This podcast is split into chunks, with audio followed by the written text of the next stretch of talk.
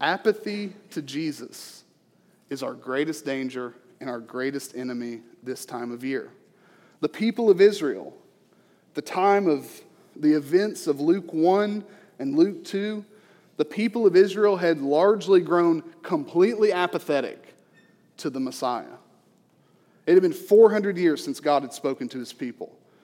And that promise of his to send a Savior King had all but been forgotten.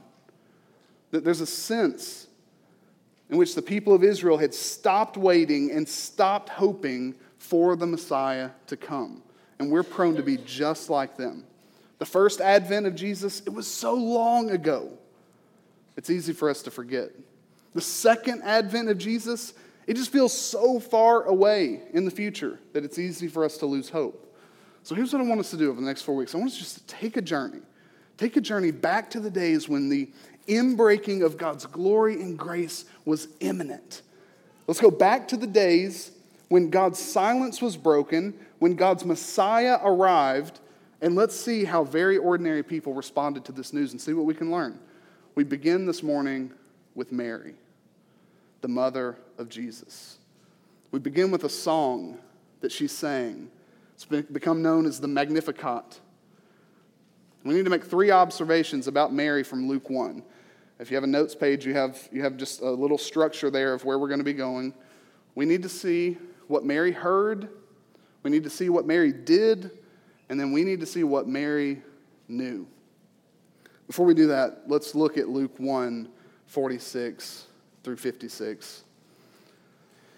Hear the word of the Lord. And Mary said, My soul magnifies the Lord and my spirit rejoices in God, my Savior.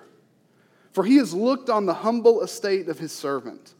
For behold, from now on, all generations will call me blessed. For he who is mighty has done great things for me, and holy is his name. And his mercy is for those who fear him from generation to generation. He has shown strength with his arm. He has scattered the proud in the thoughts of their hearts. He has brought down the mighty from their thrones and exalted those of humble estate. He has filled the hungry with good things, and the rich he has sent away empty. He has helped his servant Israel in remembrance of his mercy, as he spoke to our fathers, to Abraham, and to his offspring forever. Mary remained with her, her being Elizabeth, about three months and returned to her home. Um, let's begin with what Mary heard. Uh, this song of praise is a response to a number of things. Um, Mary heard the news that Jesus was to be born in two ways from two sources. And it eventually led to this, this song of praise. She first hears the news from the angel Gabriel. And, and, and then she, she hears some news from her cousin Elizabeth. She hears two different things, uh, essentially about the same thing that she will carry the Messiah. Uh, I want us to look at each of those encounters. Let's consider what Mary heard from the angel, from Gabriel. Turn back to verse 26. Verse 26 in Luke 1.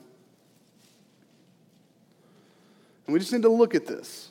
this is, these are some of the, the most holy words in all of Scripture. I tremble even as, as I read them. In the sixth month, the angel Gabriel was sent from God to a city of Galilee named Nazareth to a virgin betrothed to a man whose name was Joseph of the house of David. And the virgin's name was Mary. And he came to her and said, Greetings, O favored one, the Lord is with you. But she was greatly troubled at the saying and tried to discern what sort of greeting this might be. And the angel said to her, Do not be afraid, Mary, for you have found favor with God. And behold, you will conceive in your womb and bear a son, and you shall call his name Jesus. He will be great and will be called the Son of the Most High. And the Lord God will give to him the throne of his father David. And he will reign over the house of Jacob forever. And of his kingdom there will be no end. And Mary said to the angel, how will this be, since I'm a virgin? And the angel answered her, The Holy Spirit will come upon you, and the power of the Most High will overshadow you. Therefore, the child to be born will be called Holy, the Son of God. And behold, your relative Elizabeth, in her old age, has also conceived a son. And this is the sixth month with her, uh, who was called barren. For nothing will be impossible with God. And Mary said, Behold, I am the servant of the Lord. Let it be to me according to your word. And the angel departed from her. Listen, Mary is an ordinary teenage, most likely teenage girl. She's committed to, to marry a man named Joseph, a man whose primary significance is found in his family lineage, that he's from the line of King David. Uh, we really don't know that much about Mary. Um, what we do know is that she wasn't a prominent figure in her community. She didn't carry any special status in the eyes of the world. And yet, the, the angel Gabriel comes to Mary and he tells her a few things. What, what did Mary hear? Well, first, she heard that she is favored by God and that God is with her. And it's interesting to me, as soon as she hears that, she's startled. She, she's, she's startled by this news. She's trying to discern what type of greeting this is.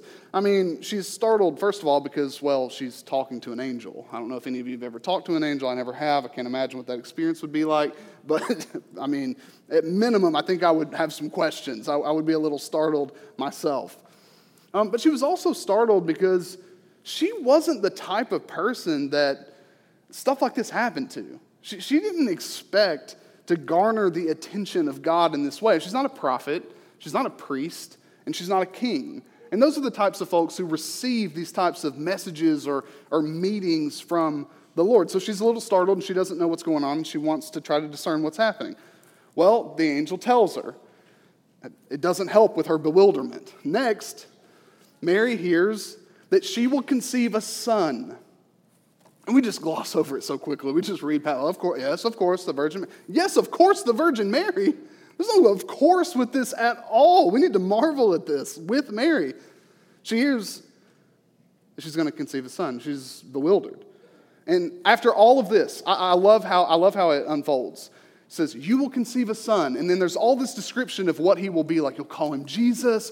He's going to reign on David's throne. He's the Messiah. His kingdom's never going to end. All these awesome things. And Mary's first question is, How am I going to conceive a son? Like, let alone who he is. We'll get to that in a minute. How am I going to conceive a son? How will this be since I'm a virgin? Pretty reasonable question. And Gabriel responds with an equally bewildering answer. This child will be conceived of the Holy Spirit. Oh, okay, gotcha. Yeah, just was just concerned about how it was going to happen, and now that you've told me it's of the Holy Spirit, I'm good. No, it's, it's mysterious, it's miraculous. In some mysterious, in some miraculous way, the Holy Spirit, Gabriel says, will overshadow Mary so that she will become pregnant even though she was a virgin. This is, this is at the core of, of our faith. This is an essential that we believe. Then, if that wasn't startling enough, Mary hears who her miraculous son will be he will be the Messiah. The Son conceived in her womb will be called the Son of the Most High. He will reign on David's throne. His kingdom will never end. Mary's son is the long awaited, promised Messiah, the one in whom all of Israel's hope is found, the one who would come to fully and forever rescue God's people from their enemies and reconcile them to himself will soon be developing in her womb. Mary hears the news that the Messiah is coming. Salvation is drawing near, and that in some mysterious way, she will carry this Savior, nurture this Savior, raise up this Savior. And then the last thing that she hears, the last thing that Gabriel says to her, serves as both a reminder and an encouragement. He says, Remember your, your cousin Elizabeth? She, she also has conceived a son. This once barren woman is six months pregnant. Remember, Mary, nothing is impossible with God. You see, Mary is completely overwhelmed by the news that Gabriel brought. I mean, how, could anyone, we, we just read it so quickly, how could anyone process what Mary just heard? God has found favor with you. And so you, a virgin, will conceive and bear a son who will be the Messiah of God's people. That's why I find it astonishing, just, just so interesting, that Gabriel pointed Mary to Elizabeth. It's almost like he can, he can tell that Mary is going to need support. She's going to need help in processing this and in, in coming to terms with it, to, to understand what's going on. Go to Elizabeth. It's not an actual command from the angel, but, but it's an encouragement. Elizabeth is in a similar situation. She also is experiencing the mysterious and miraculous power of God. And so then Mary does. She goes to Elizabeth. Look with me at verse 39. Luke 139. In those days Mary arose and went with haste into the hill country to a town in Judah. And she entered the house of Zechariah and greeted Elizabeth. And when Elizabeth heard the greeting of Mary, the baby leaped in her womb. And Elizabeth was filled with the Holy Spirit, and she exclaimed with a loud cry, Blessed are you among women, and blessed is the fruit of your womb. And why is this granted to me that the mother of my Lord should come to me? For behold, when the sound of your greeting came to my ears, the baby in my womb leaped for joy, and blessed is she who believed that there would be a fulfillment of what was spoken to her from the Lord.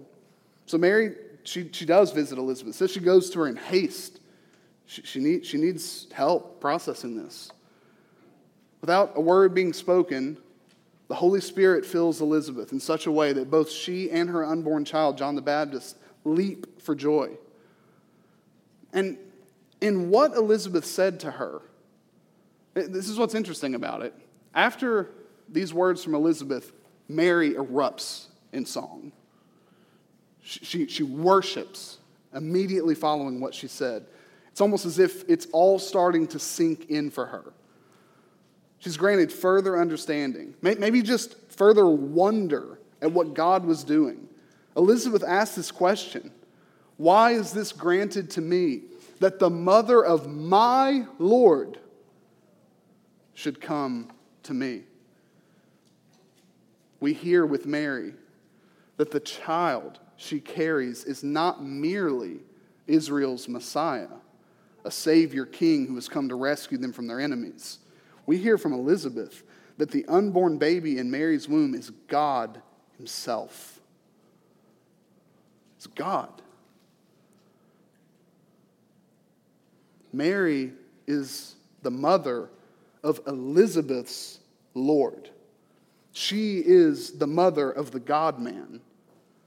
From Elizabeth, we hear that Jesus is both God and human. This is the wonder, the mystery of the incarnation, of the Christmas season. And Elizabeth's astonishment, she's astonished. It reminds me of this meditation from Augustine when, when he thought about the incarnation. This was his meditation on it. He said, Man's maker was made man, that he, ruler of the stars, might nurse at his mother's breast, that the bread might hunger, the fountain thirst, the light sleep, the way be tired on its journey, that the truth might be accused of false witness, the teacher be beaten with whips, the foundation be suspended on wood, that strength might grow weak, that the healer might be wounded, that life might die.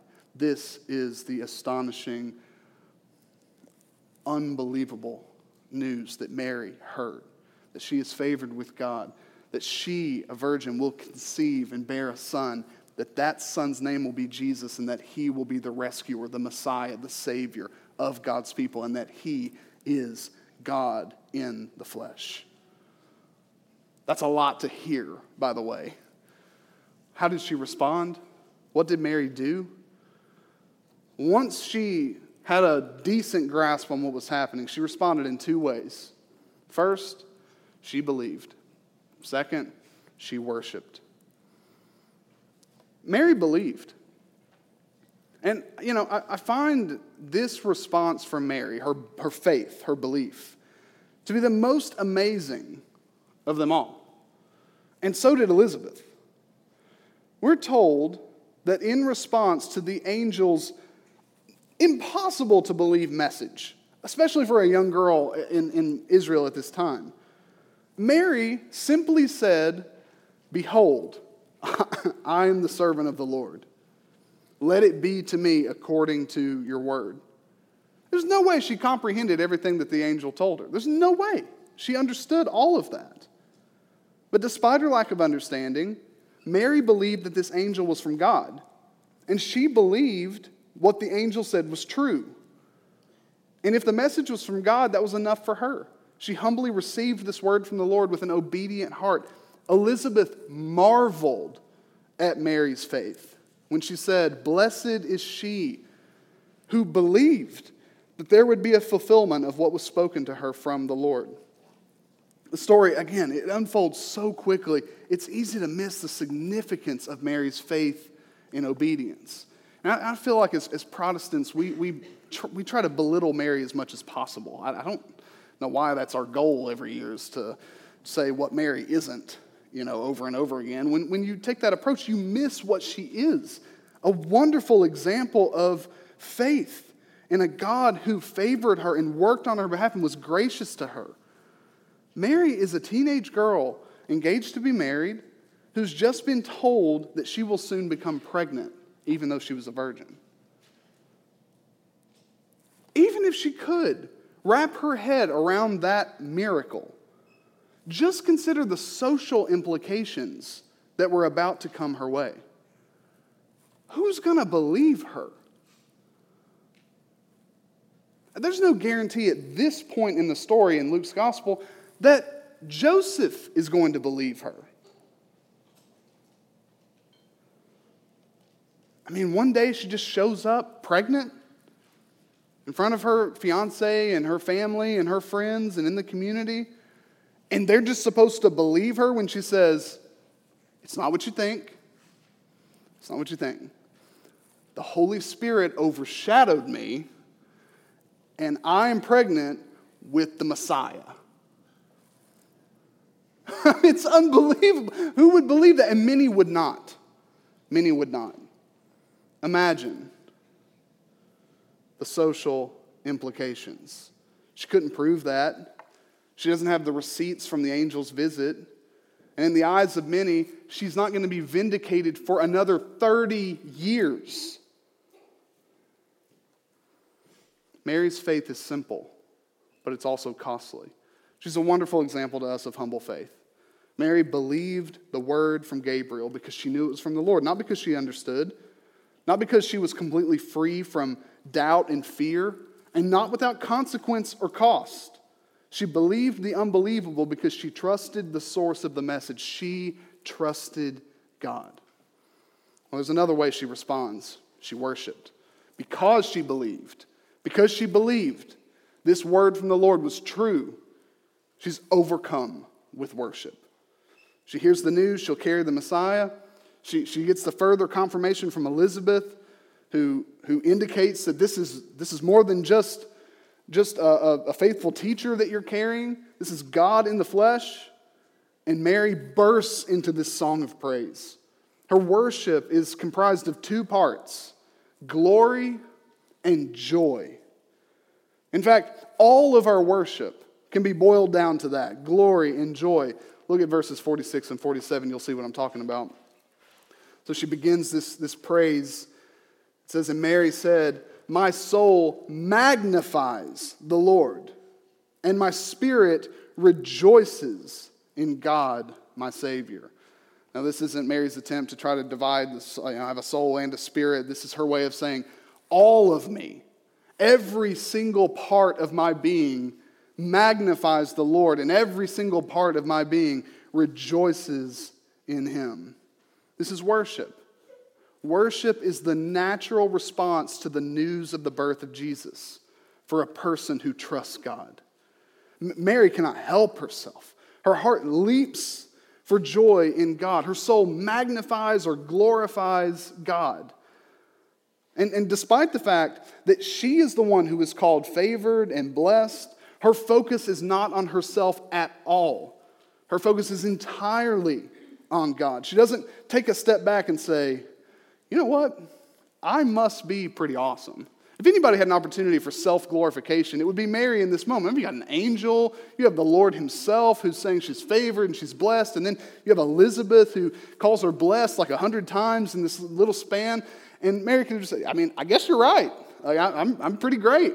I mean, who he didn't choose, he didn't choose anyone else. You know, he chose me. I'm special. No, that's that's not the posture that her heart takes. Her joy is a God centered joy.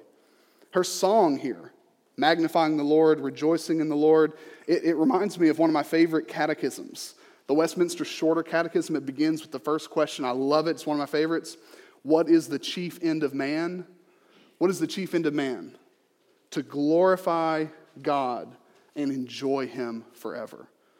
The, the, the ultimate purpose of, of a person is to do two things glorify God and enjoy God. That's what Mary's doing. She magnifies the Lord, she glorifies Him.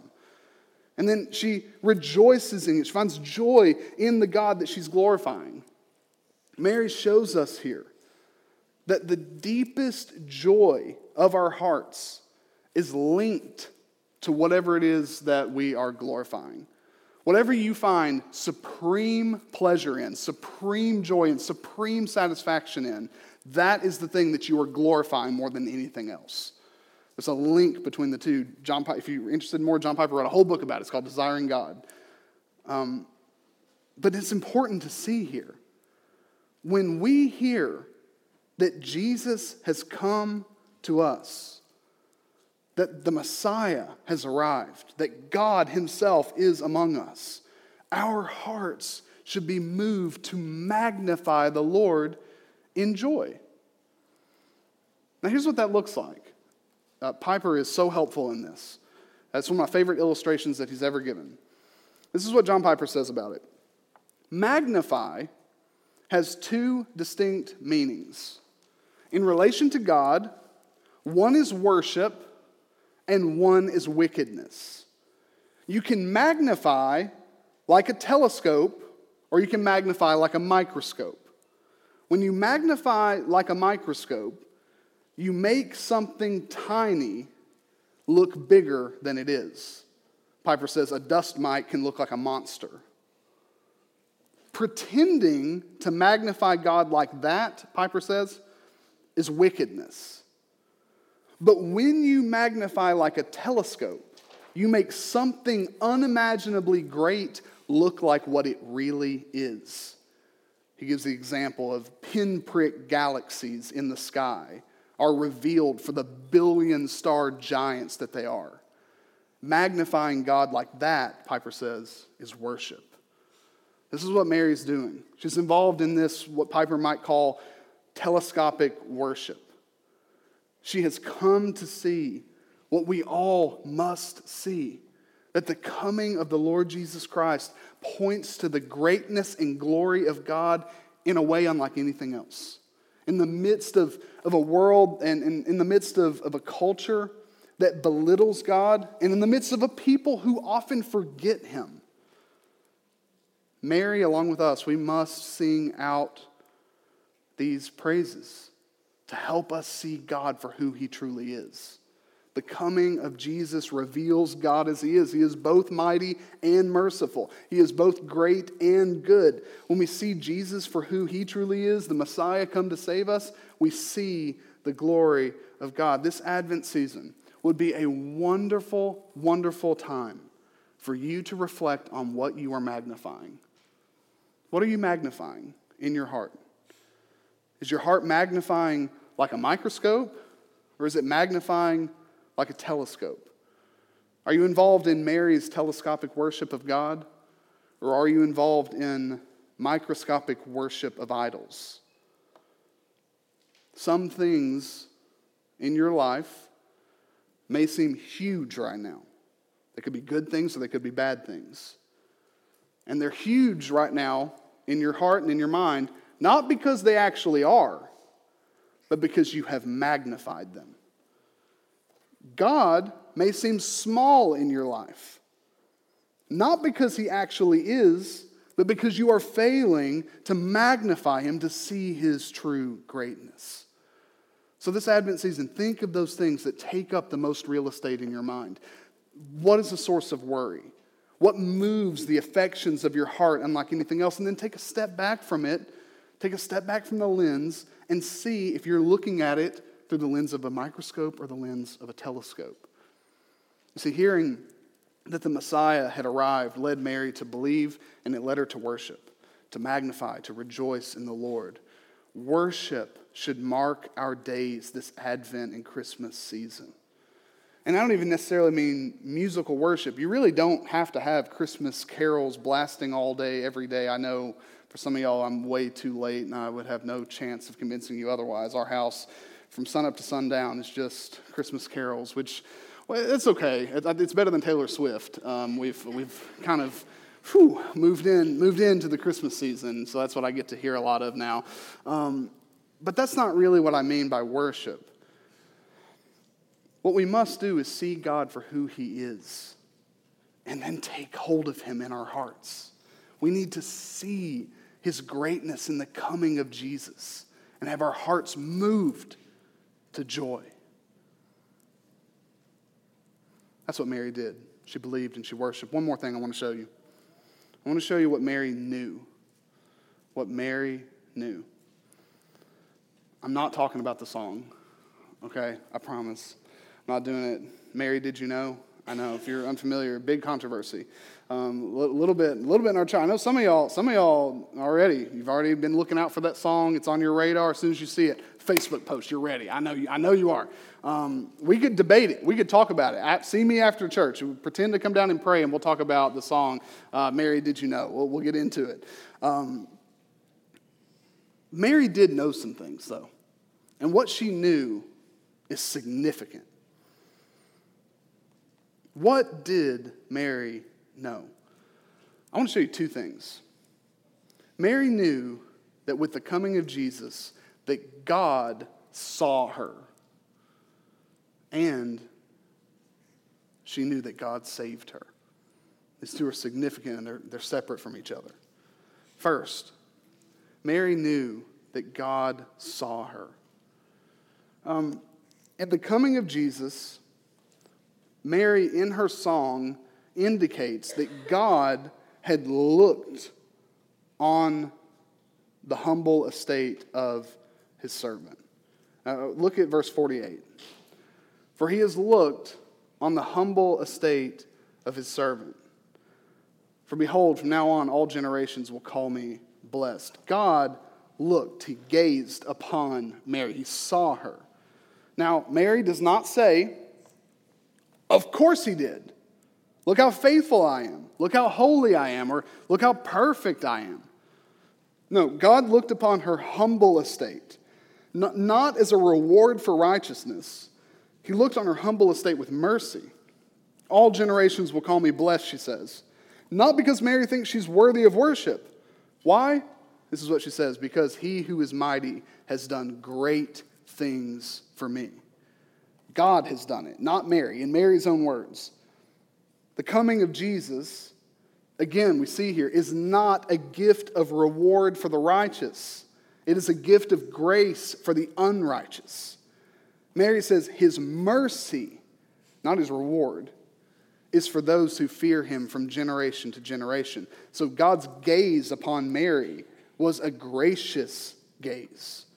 But I want you to think about for just a second the significance of Mary's joy, her excitement, her happiness in God looking on her humble estate. Now, for some of you, you're like, absolutely, I love attention. So maybe Mary just loved attention. And I really like it. I really like attention. I want people to look at me. I like it when people look at me. And maybe that's how you relate. For, for most of us, or maybe others of us, at least me, maybe I'm projecting, I don't like that. I, I don't like that at all. Uh, I remember as a kid going to Kentucky basketball games, um, and you know during timeouts and stuff, the camera would sort of like go around the stadium, and you'd get to see different people. And I used to always want to be on the screen. I wanted to as a kid, you know, going to those games. I'd stand up and I'm like waving my arms. If the camera ever had fallen on me, I have no idea what I would have done. I would have frozen up and probably done something really embarrassing. But as I got older, I dreaded those moments. I mean, I dreaded it. I would try to time out a bathroom break anytime there was a timeout as best I could. I don't want to be in the room because I don't want to be on the screen so that everybody sees me. I, most of us sort of operate that way. We don't want all that attention. Why does Mary want this attention from God?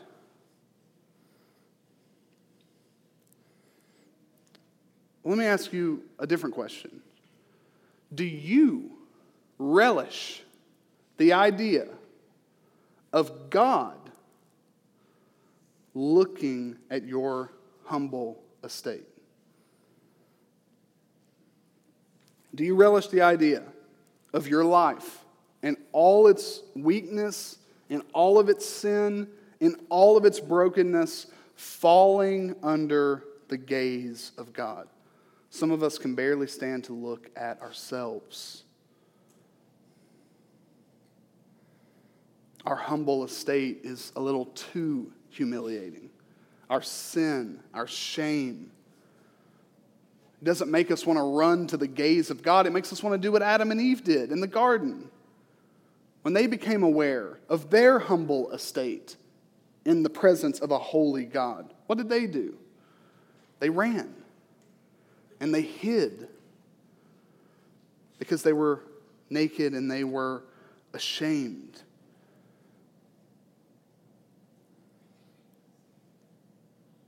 Listen, with the coming of Jesus, Mary comes under the all knowing gaze of God, and she doesn't run. She doesn't run. She doesn't hide. She follows the angel's instruction do not be afraid. In the coming of Jesus, the mighty one has done great things for her. With the coming of Jesus, Mary has been seen and she has been known, and Mary is confident that at the same time, she has been welcomed and loved.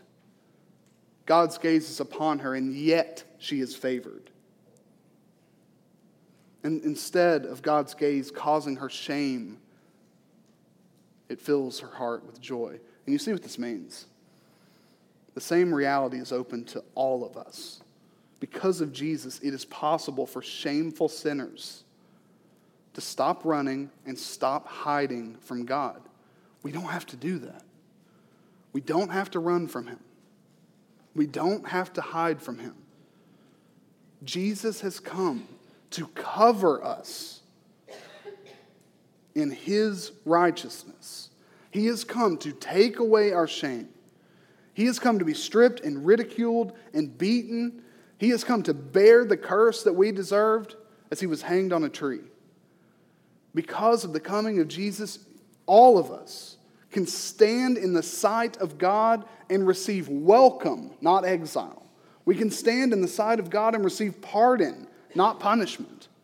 We can stand in the sight of God and be happy that He sees and knows us, not because of our own righteousness, but because the mighty one has done great things for us in this Messiah, in Christ. God has looked upon us in our humble estate in Jesus Christ. He sees us, He knows us, and He does not turn away. He turns toward us in mercy and in grace.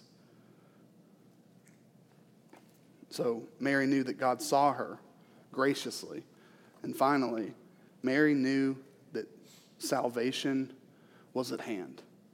This isn't just a personal thing between Mary and the Lord. You see, see Mary was very impressively well versed in the Torah and in the prophets and in the writings, in, in the Magnificat. She knows that the news of the Messiah's birth signaled the fulfillment of the most precious and ancient promise the people of Israel had that Abraham's offspring was now here. Jump down to verses 54 and 55. This, this is what she says He has helped his servant Israel in remembrance of his mercy, as he spoke to our fathers, to Abraham, and to his offspring forever. Mary is she's remembering. She, she has this epiphany that this first Christmas, it, it's the fulfillment of an ancient promise.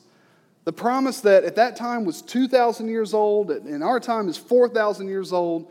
The promise that was made to Abraham that in his offspring, all nations of the earth would be blessed. Jesus is the child of Abraham, the one to whom the promise pointed, in whom all blessing would come to the nations. And Mary knew that with the birth of Jesus came the keeping of that ancient promise. Now, back up to verse 50 with that, with that reality in mind. The, the promise given to Abraham is fulfilled in Jesus.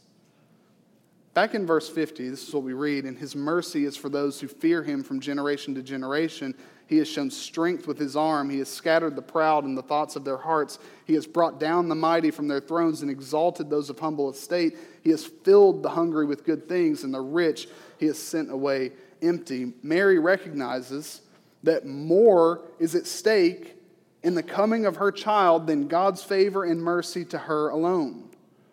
No, she says, His mercy is for those who fear Him. From generation to generation, He has shown strength of His arm. And then all these blessings unfold. Mary is describing the kind of reign her child will have as king of an eternal kingdom.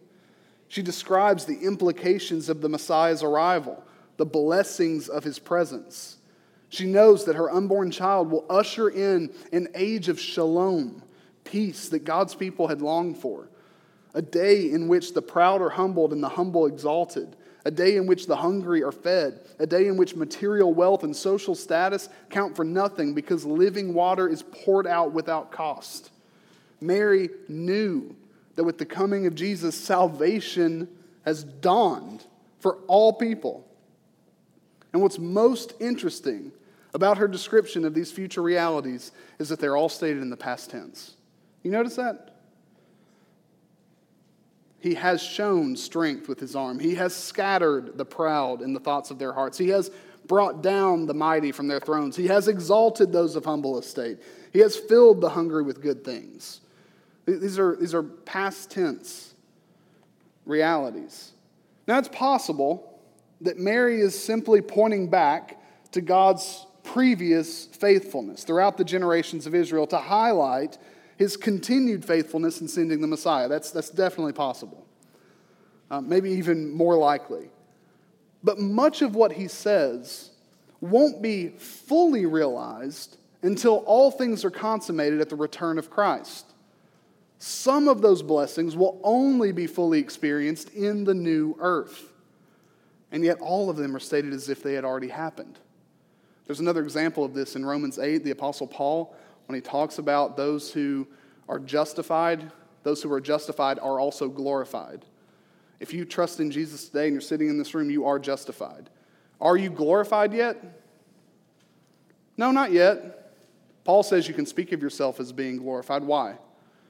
Because it's just as certain as your justification. Your future is just as certain as what has happened to you. And this is, this is what is being communicated here in this wonderful song from Mary. She uses language found in Genesis and Deuteronomy, 1st and 2nd Samuel, Psalms, multiple prophets to show that her unborn child is the fulfillment of every messianic hope. She sings about these promises as if they are already fulfilled. The poor are fed, the proud condemned, the humble exalted, all in the past tense, because now that Jesus has come, the future is as certain as the past. They're so certain to happen. We can speak of them as if they already have. Mary takes us through an exercise of hope. This is what it looks like to hope in God. As important as it is to look back and meditate on the wonder of the incarnation, it is just as important for us to look forward to the future and final fulfillment of every blessing that Jesus' arrival has accomplished. Because life is hard. and we need hope to keep going. We live between the two Advents, a land of deep darkness, full of sin and evil, sorrow and suffering. Mary rejoiced at the news of Jesus' coming because in him and in him alone we find an anchor of hope to hold us in this world of darkness and chaos. We can press on, no matter how difficult this time of year may be for you. You can press on in strength, and you can genuinely, truly hope for tomorrow because Jesus was born to save you. Mary knew it. She heard the news. She responded with praise, and she knew that he had come to save them. So let's meditate on the wonder of Christmas this year like never before. Let's behold the wonder that the baby born in Bethlehem is the long awaited Messiah, the Savior of sinners, who ushers in a kingdom of joy and peace, of righteousness and justice, of which there will be no end. In Jesus, you are seen and loved. In Jesus, you are saved from past sin and you are saved for future glory. In Jesus, the curse of sin is undone. In Jesus, all things are made new. In Jesus, all nations will be blessed. In Jesus, we can taste the joy that filled his mother's heart. In him, we can begin at last to fulfill the chief end of man, to glorify God and enjoy him forever. We can respond like Mary and sing her song.